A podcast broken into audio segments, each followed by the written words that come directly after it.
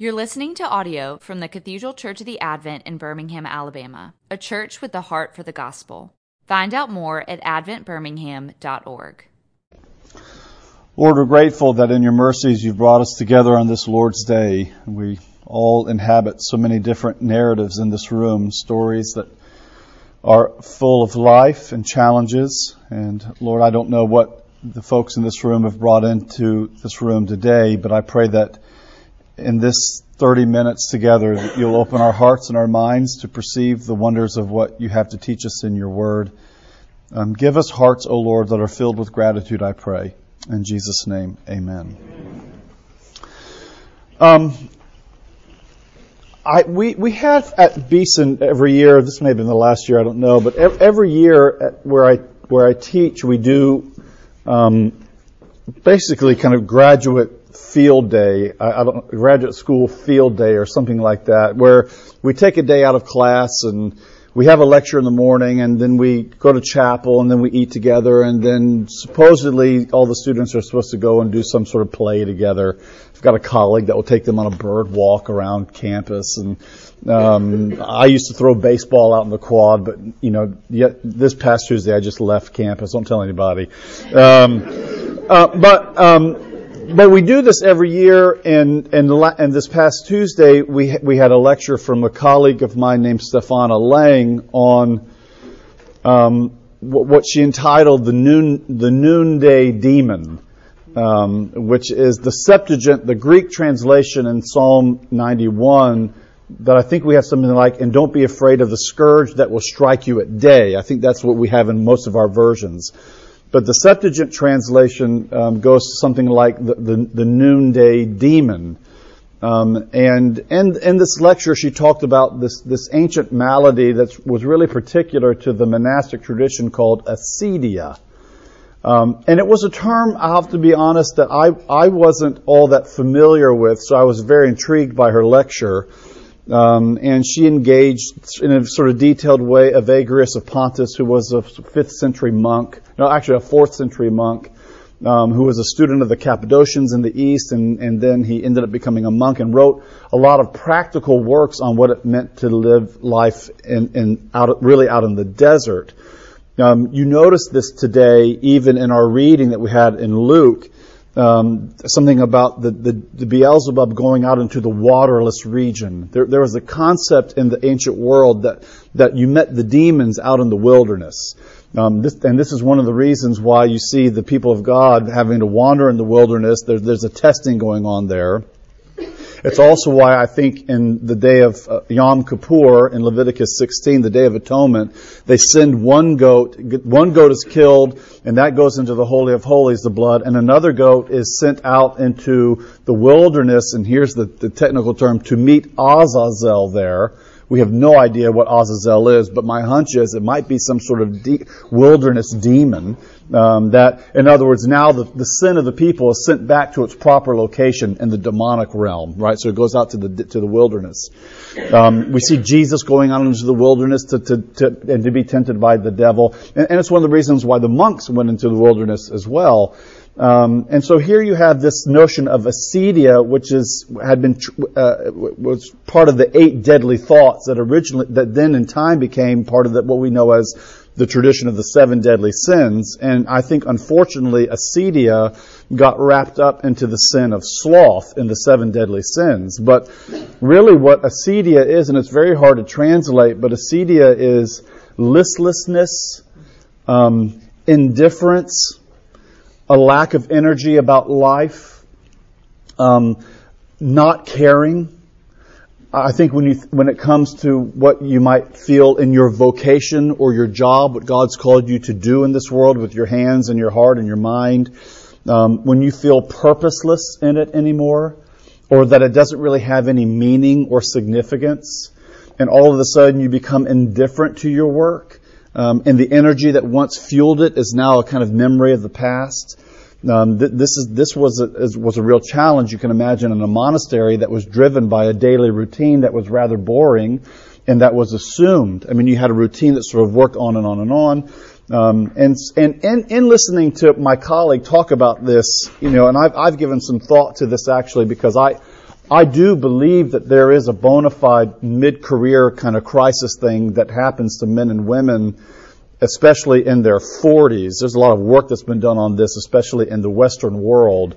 Um, a professor from MIT wrote a book on this called uh, Mid-Career Crisis, um, where he talked about the challenges as a, as a professor um, of spending sort of the early part of your career where you work towards something, right? So you think, and, and all of us have this in our various in various roles, but you work towards something. Uh, you get to go get a degree, and then you need to do some publishing, and then you need to uh, get a job, and then you got to advance in rank, and then at some point in time, all this sort of work that you've done, getting the airplane off the tarmac to try to get it to 30,000 feet, that takes about 20 years. But at some point in time, that plane levels off. And when it levels off, and now you're just given to the work and not to the progress of the work. Yes.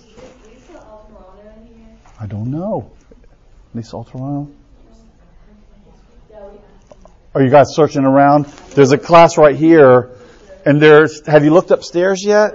Sorry, y'all. There's there's a couple classes going up there. No worries.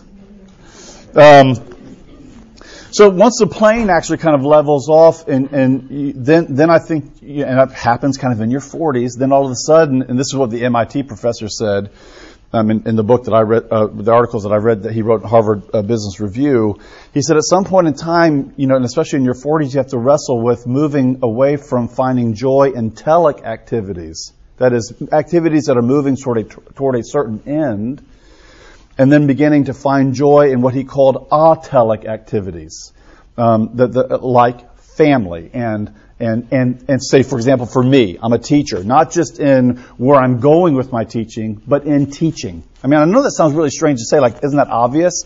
But it actually is not all that obvious because I think the aspiration and the ambition of our vocation can often get confused with the thing itself. And these things kind of get blurred in such a way that I think in your, at least for a lot of people in their 40s, they have to sort through. And that's why a lot of data says that once people kind of press through that and then get into their 50s, that the 50s are really kind of a remarkable decade. I can't wait. It's coming, right? uh, so, um, so my, the, the, point of all of that is when I was listening to my colleague talk about acedia, which was a term that I wasn't actually familiar with, and she mentioned in passing um, this book by Kathleen Norris called Acedia uh, and me, and it was something on, on writing, marriage, and something or the other. Have any of you read Kathleen Norris's book? It, I've spent all weekend in it. I couldn't break away. You didn't like it? kind of hard to just not put down. That's how I felt. I, I couldn't put it down. Um, and it, it's it's really it's it's it, for me. I've just it, it's it's come at a kind of a good time. Um, but she's talking about these particular issues about acedia which often can get confused with depression, but I think they need to be kept distinct on some level. Um, and she's talking about this sort of what, what, at least in her own life, about the challenges of marriage, the challenges as a writer, um, coming to terms with indifference. Um, I don't care, and it's you know it's what the monks called the noonday demon. And the reason why I mention all of that is because the ways in which I think Kathleen Norris and a lot of the church fathers, and, I, will say this as an aside, I don't always know how to move from monastic instruction into our world. I, I don't think that's an easy move, by the way. Um, I, I, it, it, creates a lot of cognitive dissonance for me when I read a lot of these books about, you know, becoming a, a kind of Benedictine daddy or something like that. Like I don't, I don't that, that's a hard thing for me to process. Um, and, and my Protestant side starts to come out real fast too because I think, you know, some of, some of these, some of these monastic, and you can read it, but some of these monastic instructions are very um, self-inward. In other words, we find grace by turning internal in our own selves and create and, and cleaning up our internal castle. That's how we kind of move into grace. That stuff makes me break out in chicken pox. All right, so I'll just say that. Um, but I think there's some wisdom to be learned from this, and one of the things that I think a lot of the church fathers, and, and again, as the reformers, as I understand them, would receive this, would say, is here's one of the primary antidotes to acedia praise and thanksgiving. This is why I want to get into this for the next three weeks. N- not just for you all, but for me, for me, right? I mean, this is going to be for all of us because I think it's thanksgiving and gratitude and, and, and, and lips of praise that force us, in some sense, outside of ourselves to take account of what it is that God has done for us in the gifts that He has given us. And that itself is a kind of spiritual um, antiseptic, all right, to the danger of, of the noonday demon. Um, so I want to spend these next three weeks together looking at various praises. I'm doing one that I spent some time with because I preached on this in chapel a few weeks ago, so we're going to do it today. Um, but but next week we'll probably do Psalm 102 and Psalm 103. That's at the request of my wife. Um, and then the week after that, I don't know yet, but we'll we'll find that later. But before we get into all this, I wanted you to see a couple of things before we dive into Romans. Um, Psalm 24 tells us, I think, something that's central to the identity and the character of praise in the Christian life. And this, by the way, you'll see how this matches up with our prayer book tradition in a really good way. Here you have a King David telling us, and I'll just sort of lay it out for you, that praise is both something that we do and something that we are. And that's important because I think we tend to think of praise primarily in terms of the activity of our, of our vocal cords or our hearts some kind of locution, some kind of speech act, whether it's even in, in, our minds or we're actually articulating it. We tend to think of praise as an activity, and the psalmist wants you to know that praise is that, and it's also um, flows from your being, actually who we are. So, so listen to the language. The earth is the Lord's, he tells us in these first verses, and the fullness thereof, the world and all those who dwell therein. For he's founded it upon the seas and he's established it upon the rivers. That's the psalmist there praising with his lips. But then look at the very next verse. Who shall ascend the hill of the Lord?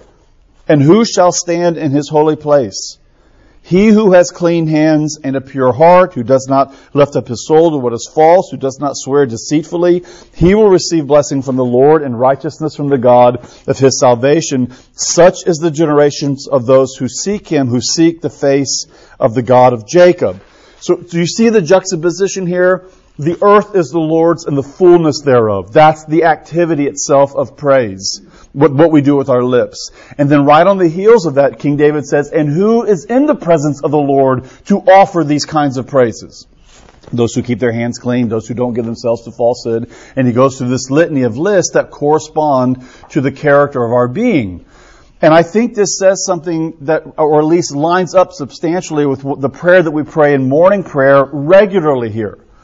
Let us praise you not only with our lips, we say this all the time around here, but also in our our lives, so that we see again that the horizontal, the, the vertical and the horizontal, as in the Ten Commandments, so intersect with one another that I don't, I can't be loving God and not loving my neighbor, and I can't be loving my neighbor without it being properly rooted in, in the love of God.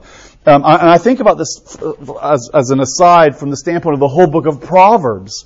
Mean, think about the whole book of Proverbs that's borrowing capital all over the place from the ancient world of wisdom. Might, this might come as a shock to you. But there are proverbs that Solomon gave us in the book of Proverbs that are almost carbon copies from the, from the wisdom of an Egyptian uh, king named Amenemope. I mean, you can, you can look at these and you're like, oh my god, and, and is a lot older than Solomon. Um, so here I think what you see is Solomon didn't mind borrowing capital from anywhere that he could borrow capital if it, if it was wise. But how is the whole of Proverbs structured? The fear of the Lord is the beginning of wisdom, right? So it's the fear of the Lord that's the, that's the frame by which all of wisdom is engaged, even the wisdom that you borrow capital from the surrounding world. I mean, I think about this, uh, well, okay, I'm not going to chase that rabbit. Alright, so I'll leave that. I'll leave that.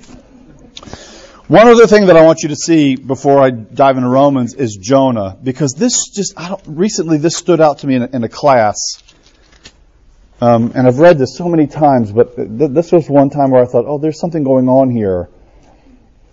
Uh, Jonah chapter two, uh, verse eight. So this is at least the way in which the, the narrative is presented. This is Jonah's prayer from the belly of the whale, or, or I should say the fish, if you're uh, fastidious about that. Um, in the belly of the fish, um, which tells us that Jonah's ability to do poetry in a, in a, in a whale's belly is very impressive. And not, not everyone can pull that off, I don't think. All right. Um, but listen to what he says here, um, and I can't read the whole poem, but I want you to, to see uh, verse uh, uh, 7, 8, and 9. Because this is a, a kind of window into what I think is a large theological matter in both the Old Testament and the New Testament. When my life was fainting away, I remembered the Lord. Now that's we're talking about, but we, you know this term remembering here um, is a covenantal term. This is a term that finds itself located somewhere near the center of God's relating to His people. God remembers His people. That's God's commitment to His covenant with His people. And we remember Him. That's our commitment to having no other God but Him. Okay. So you see this taking place right here. When my life was fading away, I remembered the Lord. My prayer came to you into your holy temple. Now notice verse 8. Those who pay regard to vain idols forsake their hope of steadfast love. I want to read that. Press into these words here because they're, they're, I think they're really important. Those who regard um, vain idols, or I, I like this translation, the idols of nothingness. All right. In other words, I think Jonah and the prophets are slow to provide the language of being to idols. They, they, they, they um, they're not, they're not real in the sense that God is real. They pander and they plunder the goodness of God and distort it into something others, and that's why he doesn't even talk about them as, in the sense of true being. They're, they're not real. Um, verse 9, but I, uh, with a voice of thanksgiving, will sacrifice to you. So those who regard the emptiness of idols, they forsake what it means to be faithful to the Lord in steadfastness and loyalty.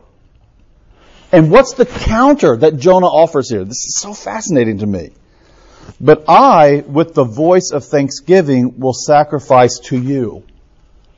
So do you notice here the comparing and the contrasting? You have those that are giving themselves to the speculative role of worshiping idols, nothingness, and in doing so, they have forsaken their own covenant fidelity. They're idolaters. And the counterpoint to that is what? The voice of thanksgiving. Um, you'll see this in the New Testament as well. This might come as a bit of a surprise to you, but I, but I think there's a, a lot of evidence to, to, support the, the little statement I'm about to make right now. And, and that is this. The, the opposite of idolatry in the Bible is thanksgiving. It's its antipode. It's its counterpart. Thanksgiving is the opposite of idolatry. Um, I was meeting with someone recently, someone that I care deeply about, and we were having coffee, and he was sort of pressing in. He's, he's the kind of friend that can, is allowed to kind of press in and touch on soulish matters. And, um, and he asked me this sort of very direct question. Okay? He was sensing things, and he asked me this very direct, direct question. Mark, are you praising enough? Boy, it was a pointed question. I hate it when people do that to me, by the way. uh, but it was a direct question, and, and it really because what, I mean, the, the wheels of life are spinning. And he was asking me a question, are you creating the space for praise? Because where there's no praise, I think this is what Jonah's saying, where there's no praise, that empty void will naturally be filled with idolatry. If the space is created, it is going to be filled. And it's going to be filled with an idolatrous tendency. And don't think, of course, you're all sophisticated in here enough to know that I'm not talking about little figurines that we're going to bow down to in the backyard. I'm talking about all the other things that we pet and we nurse that we think are going to bring us ultimate salvation. Remember Martin Luther. Luther said both God and an idol are defined in the same ways. That which I put my faith in and that which I put my affection on. Both, those two make both God and an idol. And so here you see Jonah telling us something, and I think the Bible does as well. It's one of the reasons why Paul, it seems like in every letter, he's signing these things off by saying, just remember, keep, you know, rejoice always, uh, be thankful, as the chains rattle at Paul's feet from his prison cell as he writes some of these letters, be thankful because the opposite of thankfulness is, is idolatry and where thanksgiving isn't present, then the void is going to, going to be filled. So with that said, I think, and again, this is a, this is a challenge to me, alright? It's a challenge to all of us. Um, to do what the old hymn that I don't think is in our Anglican hymnal, but I know some of you know this one, right? To count your many blessings, name them one by one, right? Because the counting of our blessings and the naming them one by one as an offering of praise to the Lord is a big fat kick in the knee of our idolatrous tendencies. And here's the other thing, as I've turned, I am going to go to Romans, but here's the other part. When we're thankful um, and, and this is where I get a little bit nervous about the monks sometimes. But when we're thankful, it necessarily forces us to turn a gaze away from the interiority of our own selves. In other words, the, the echo chamber of our own thinking, of our own self-doubt, which again we're all riddled with in our own ways. But thanksgiving forces us to do Psalm 121. I lift my eyes to the hills, knowing where my help comes from. It's not a lifting of my eyes to see myself in a new way, although maybe that's part of it, so I don't want to talk about that. But it's lifting my eyes to the hills so that my eyes are turned again to the Lord and what the Lord has done for me. And again, there, there are so many sort of psychological dimensions to this that I'm not even touching on, and, and it's beyond my pay grade. I'm thinking on a very sort of pedestrian sidewalk level. That in the cacophony of our own hearts and the disorientation of our own spiritual being, that often, and the Bible shows us this all throughout the Psalms, that often the reorientation from disorientation takes place by the instrument of thanksgiving and praise. It's, it's central. And so I wanted to look at one quickly with you this morning. Do we even have time? Sure we do. Why not?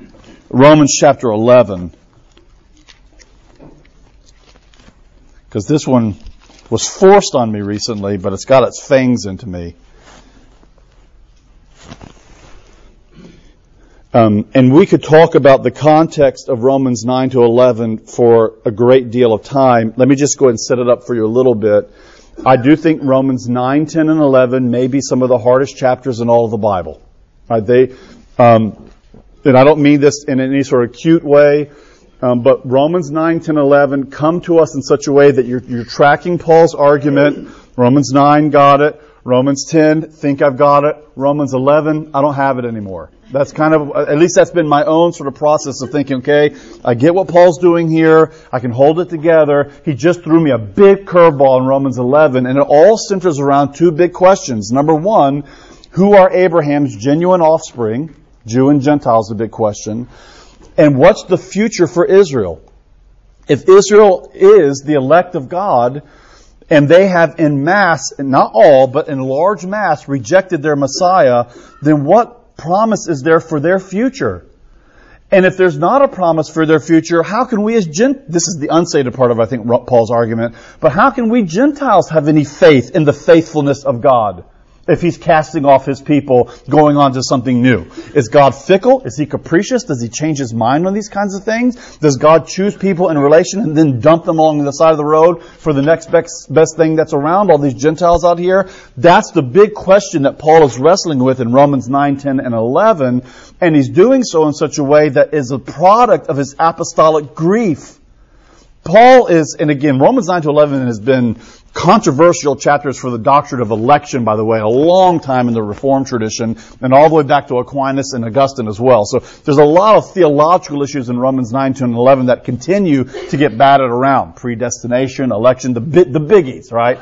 Um, and I think we completely miss the intent of Romans 9, 10, and 11 if we don't recognize that Paul is in apostolic grief. I mean, think Romans chapter 9. Paul says, I would let myself be accursed. This is Paul being the new Moses on the far side of the golden calf encounter in Exodus 32, where Moses says, take me, not them. And now Paul is being Moses, Moses-like in Romans 9. Take me, Lord. If the damnation of my soul be for the salvation of my people, let it happen. Paul is grieving over the fact that his people, according to the flesh, the Israelites, have not rejected, have not identified their Messiah. They've not seen what's happened in the kingdom announcement of Jesus and his death and his resurrection. So this, is big stuff for Paul. It's significant for him. And he moves through all of this and he gets to Romans chapter 11. And let me read to you the hymn and then back up into it. Here's the hymn. Verse 33. Oh, the depths of the riches and wisdom and knowledge of God. How unsearchable are his judgments and how inscrutable are his ways. For who has known the mind of the Lord, or who has been his counselor, or who has given him a gift that he should be repaid? For from him, and through him, and to him are all things. To him be glory forever and ever. Amen. So here's the question. What is the catalyst for Paul's praise, his doxology, his thanksgiving here at the end of Romans chapter 11 after three very tightly argued theological chapters all driven by his own apostolic grief. You want, you're ready for the verse that launches him into it? It's going to come as a surprise. Did to me. Verse 32. Let's see if this makes you want to sing a song. For God has consigned. That's a nice translation, I think. I think the old King James says God has shut up all people to disobedience. CSB is in prison. God, uh, for God has imprisoned. Is that what, what one is that? CSB, That's the what? Christian Oh, that yes, yes, yes. Imprisoned. That I like that. Um, shut up, imprisoned, consigned, all to disobedience. Why? So that he can have mercy on all. Now, and, and again, plumbing the depths of everything that Paul is saying here is, I mean, I'm, I'm still wrestling with it. But what comes to us, I think, in verse 32 is really an instantiation of bad news. In other words, all humanity, Jew and Gentile, are all enslaved, imprisoned, consigned to disobedience.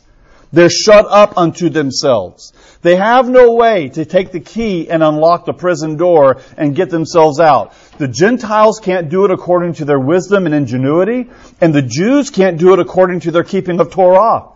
No one has the ability to get themselves outside of the prison of their own enslavement. God's consigned all of them there, and only God has the key.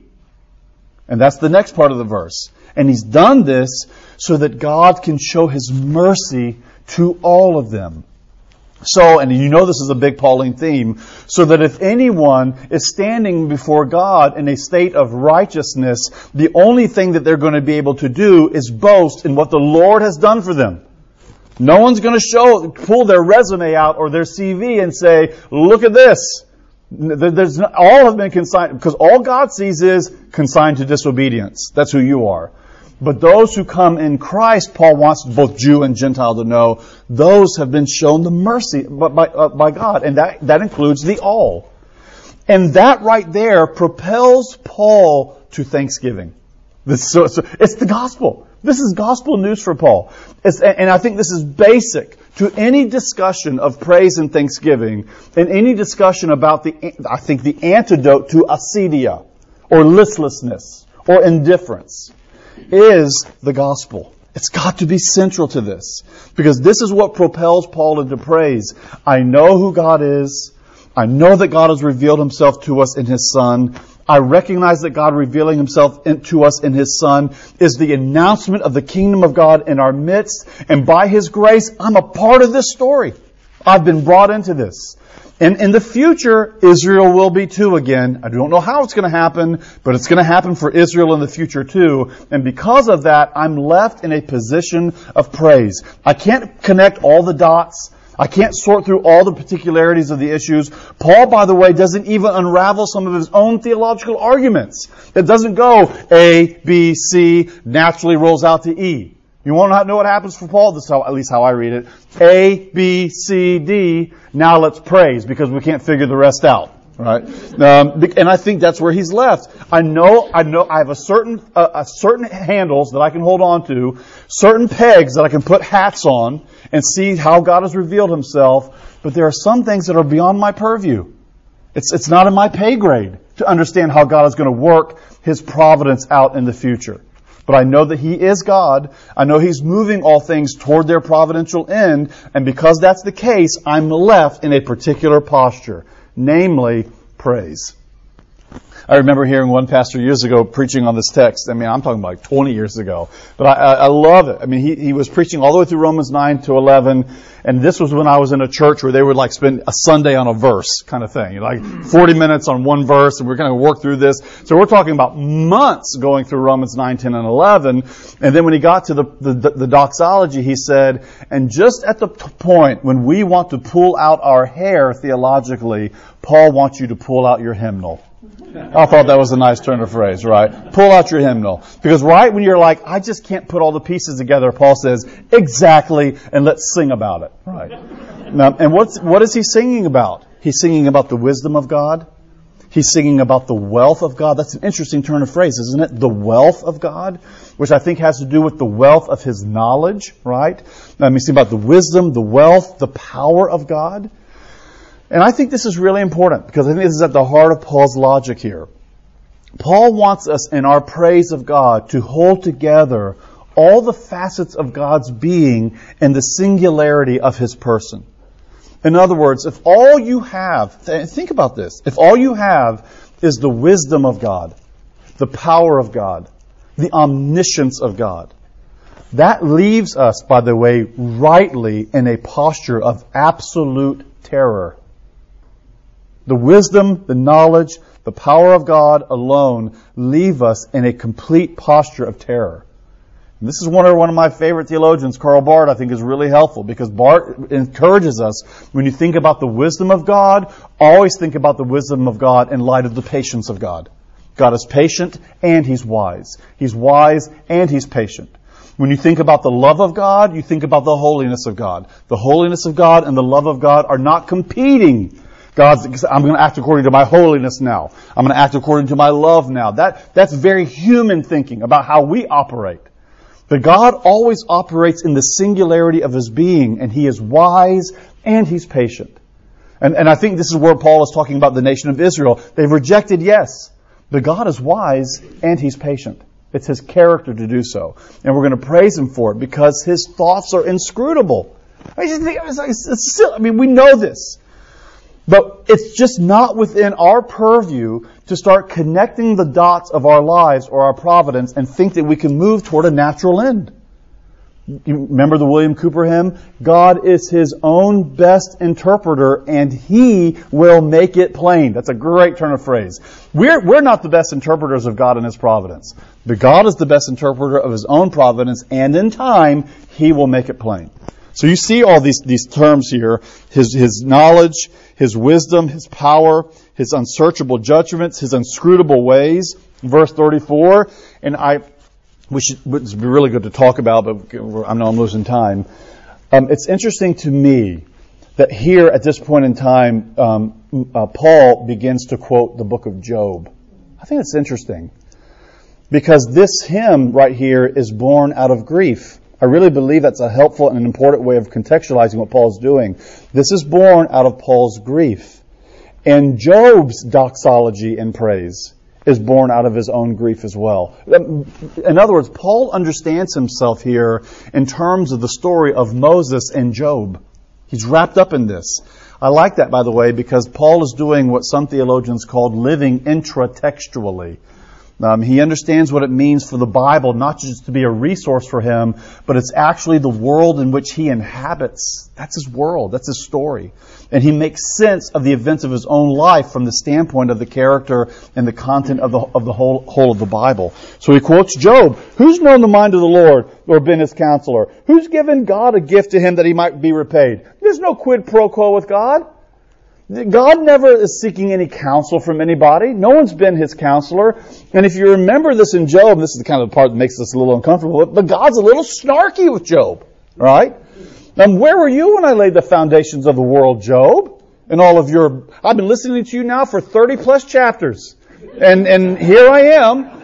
And I just got to tell you, Job, it's not been all that impressive. Where were you when the foundations of the world were laid? Uh, you remember Behemoth and Leviathan? Uh, they're they're like they're like um, little chihuahuas to me. That's that's the Gillette translation on that.